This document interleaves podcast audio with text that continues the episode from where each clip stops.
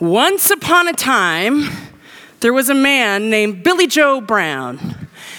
And Billy Joe Brown was tending to himself in a field, working on his plants, putting some seeds in the ground, making sure everything was okay. When all of a sudden, his arch nemesis, Charlie McDuckin, rolled into town after decades of being away. Look at what happened.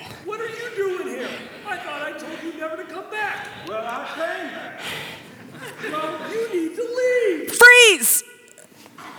Kids, is this what's supposed to happen with your enemies? With the bullies or the people you don't like or the people who aren't your friends? What should they have done instead?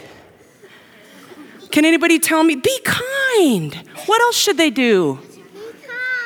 Yeah, thank you, Fox. Um, not punch each other. Not punch each other. Great start. Yeah, what else? Absolutely. They could talk it out instead of hurting one another. Do you think we should give them another chance?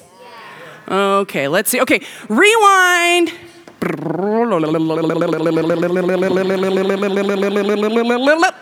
Okay, let's try it again. Once upon a time, there was a farmer out in his field named Billy Joe Brown.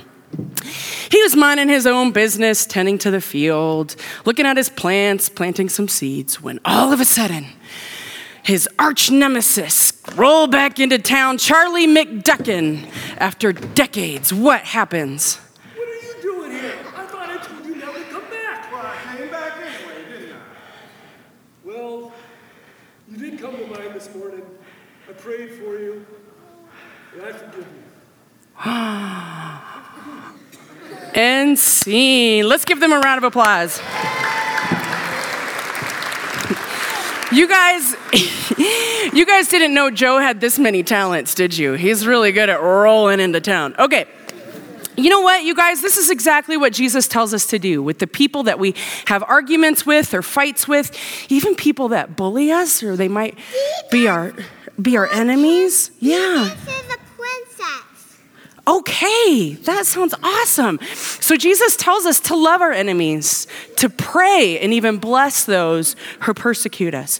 So I hope that while you're sitting in your seats, you might even be able to hear a little bit of what I have to say to the grown-ups about that. But I'm pretty certain that you might even be better at this than the grown-ups. Shh, don't tell them. Let me pray for you really quick.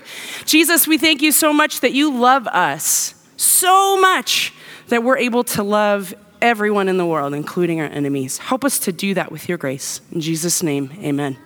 Okay, go have a seat, you guys. Let's give a round of applause to our kids.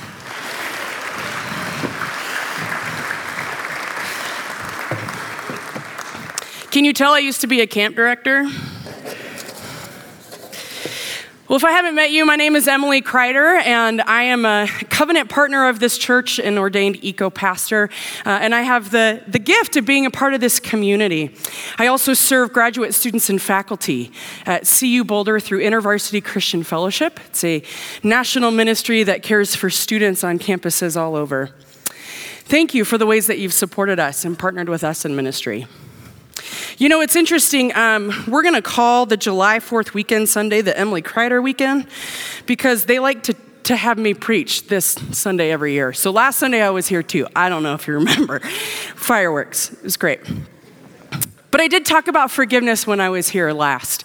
We've had a lot going on in the life of our church in the last few years. And I talked a little bit about forgiveness and its power for our souls, its power in our relationship with one another. And we've seen change. There's hope to be had in our relationships with one another and where God might be taking us. And so I want to continue our series that we've been working through on to one another on one another to create the soil in our hearts and in our, the life of our church that allows for us to love one another well. So they gave me a really easy topic called loving our enemies. Let's start with the word as it guides us in all things. Matthew chapter 5, verse 43 is where I'll begin if you'd like to follow along.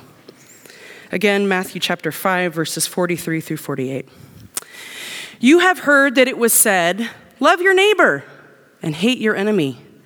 But I tell you, love your enemies and pray for those who persecute you, that you may be children of your Father in heaven. He causes his sun to rise on the evil and the good, and sends rain on the righteous and the unrighteous. If you love those who love you, what reward will you get? Or what's in it to you? Are not even the tax collectors doing that?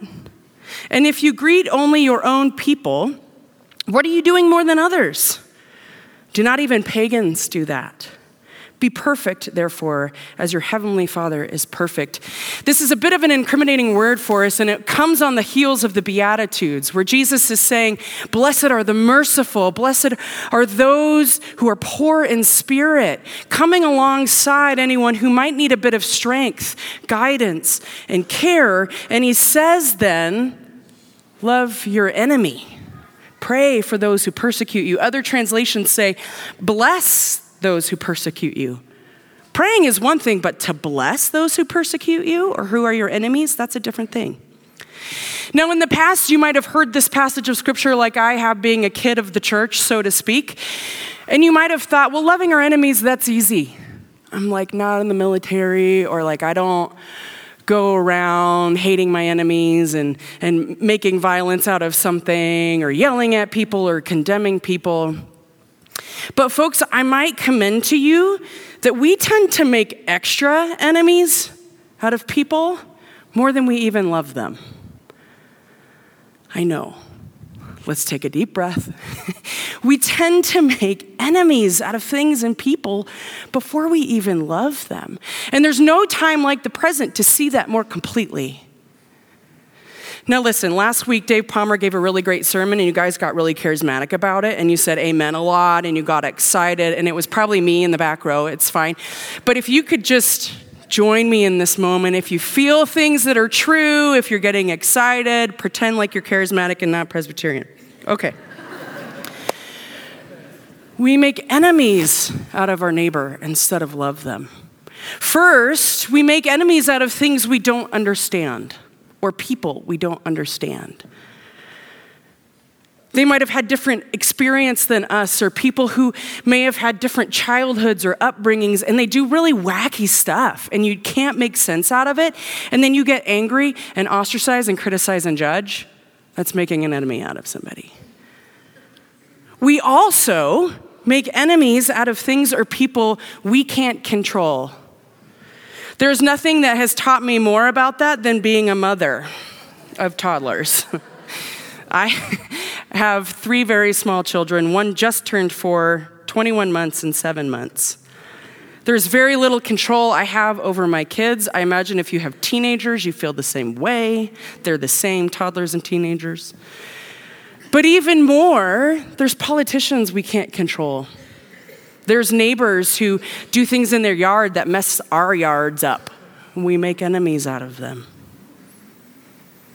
We also make enemies out of things or people that we fear. We become afraid, and so we jump into that physiological response of fight, flight, or flee. And instead of engaging in love, we've then made an enemy out of it. And sometimes you have to do those things to keep yourself safe. And in some situations, that's okay. But we've got to think clearly about when we use those responses because we want nothing to do with it. We want to make an enemy out of it. So, how do we respond instead? What does it actually mean to love our neighbor? I'm going to get pretty practical for us today. All you type A people say amen. Because I get to lead graduate students in a ministry that is ecumenical, meaning that there are all kinds of Christian beliefs that have joined our ministry. We're not a Presbyterian ministry or a Baptist ministry on campus, we're just grad students and faculty. And we have no denominational affiliation. And so, because I lead them, they're not coming with a supposed experience or background of beliefs that are identical to the person next to them. They're all coming from a variety of geographical lo- locations across this country, maybe the South, the Pacific Northwest. They're coming from all over the world, even from Colombia and Nigeria and Kenya.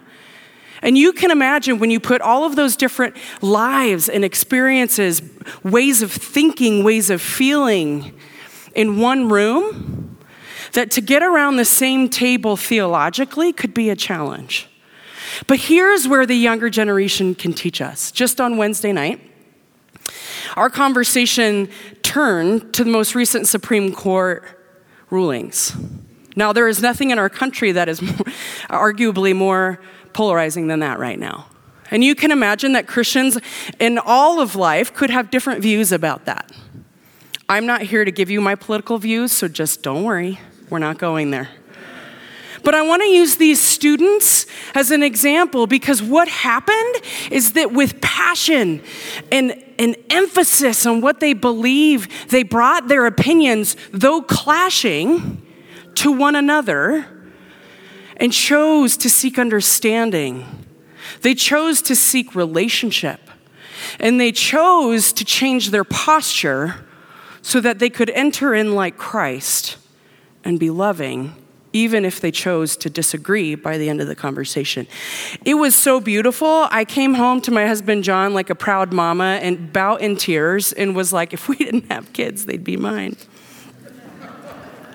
One of the things I loved about them is that they encouraged one another that when we when we go towards making an enemy out of something or someone that we stop and we pray we hold our tongue and we listen to the Spirit remind us that every created being, human, in the world is an image bearer. They possess the image of, of God, whether they believe in Jesus or not. So that when you see someone, though you might disagree with them, when you see someone, though you might want to argue and judge and criticize, remember you're looking at the face of God. Does that change your response? Does that change your response? One student had a remarkable story to tell where her prayer is Lord, give me a vision for this person that you have, not the one I have for them. Give me the vision that you have. And friends, if we are good Presbyterians and know our theology, we know that that means they're made in the image of God and have intrinsic value, worthiness.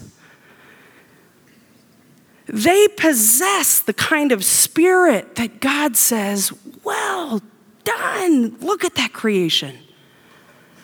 God is pleased with what He creates. So let me give you three responses to the things that I offered earlier. When we make enemies out of things we don't understand, don't make an enemy, become a student. Become a student, evaluate, empathize, learn, put yourself in their shoes, begin to understand someone else's experience.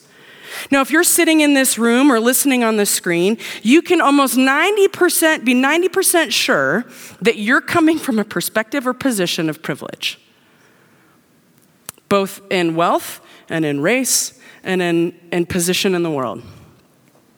That is okay, let me say, but this colors your perception on what's right and wrong in somebody else's experience, and sometimes even how we read the Bible. So it's important, folks, to become learners and empathizers. What I saw those graduate students do. Tell me where you got your opinion. Where does that come from? Help me understand how you got there. Let's love one another by learning and empathizing.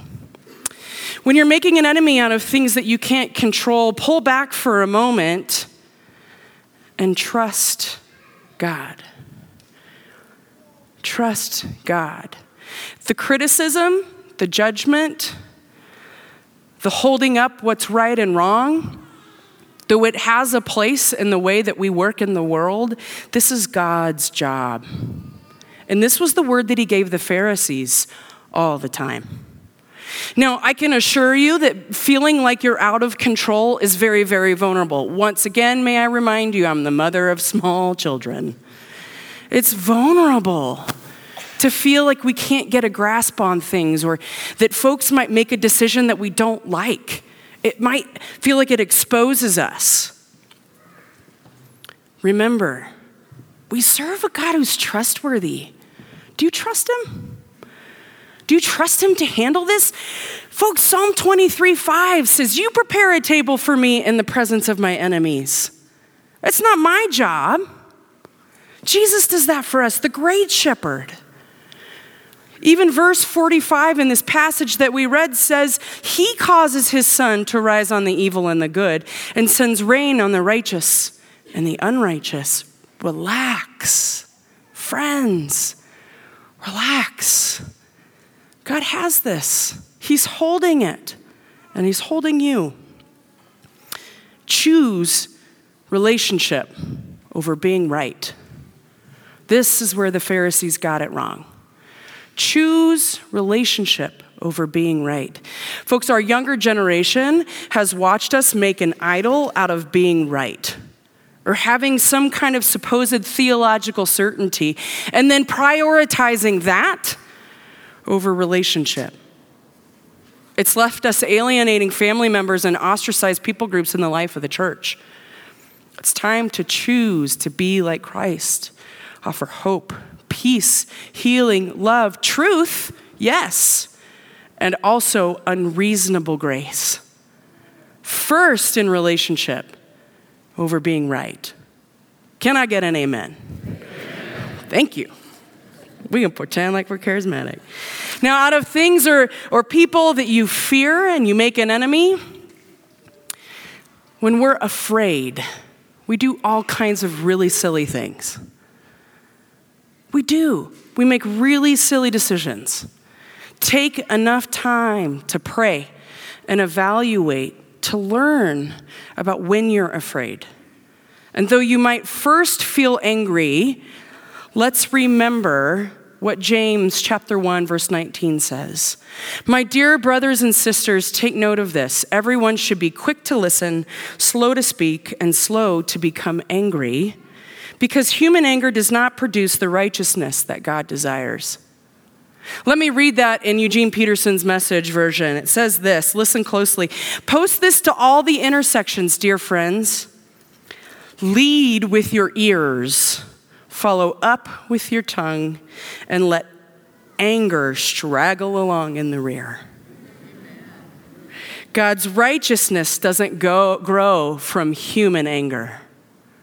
Righteous anger may have a place, but God's righteousness doesn't grow from human anger. So throw all spoiled virtue and cancerous evil, evil in the garbage.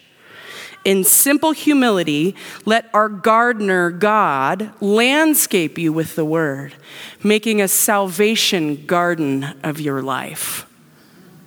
What a beautiful picture of what the church ought to be and what you as a person, you all as a family of God ought to be. We all need to look as if we are a salvation garden full of life. Anger, bitterness, resentment doesn't allow for that. Choosing to be right over relationship does not allow for that. Choosing a posture of certainty and rightness does not allow for that. A posture of prayer and humility. There grows the garden of salvation, of life. It's the posture that we choose over our position, seeing others in the image of God. What soil is your heart made of, family? I'm reminded as I studied for this sermon of Galatians chapter 5. I actually read this two years ago, preaching on it, probably July 4th weekend. Galatians chapter 5, let me remind you um, if you're wondering what this salvation garden ought to look like, it's this people full of love, joy, peace, patience or forbearance, kindness, goodness faithfulness, hear me, gentleness, and self control. Could we say that about ourselves? Could we say that about our family? I think some days, yeah, we can. There is a lot of beauty to be had here. But as we are here, one another in this sermon series, and Dave preached an outstanding sermon last week on loving one another, go back and listen. It also means when the loving becomes hard and loving our enemies. So here's a little exercise in some self evaluation. How often do you simply linger in your anger, bitterness, or resentment? What does that do for your relationships? My sense is that it's probably heavier for you to carry than you realize. And a life with Christ is abundance and flourishing, full of the fruit of the Spirit. No, it doesn't mean that we have to, to become lazy or inactive of our convictions or what we believe to be true, but it does mean acting in a way that builds bridges instead of severs relationship and witness. Now, this is all nice and well, but none of it is possible without first knowing how fully and completely Jesus loves you. If you are unclear about how much Jesus cares for you and how his grace is so unreasonable for you and for your neighbor, if you have yet to actually fully receive Jesus without thinking you just need to do all the things right or have the right next step all the time, there's a chance you might need to go back and say, Jesus, I actually don't know that I know you. Will you help me to know you again? Help me to receive your love. It's such an ambiguous, ambiguous thing to, to get a hold of, how to receive Jesus' love. But if you're unclear about your own value and your own soil and whether or not Jesus loves you, let me say without a shadow of a doubt Jesus cares more for you than you could ever imagine. No matter what you do, no matter what you believe, no matter if you think you're right or wrong or up and down. And you gotta get clear, folks, about that. If you haven't made a commitment to a life with Jesus, maybe you think you have and you've been sitting here for like 20 years, I don't know, and this is all sounding new for the first time. I've been there. I've been overwhelmed by Jesus at different stages of my life and returned again and again and again. It's not a one and done.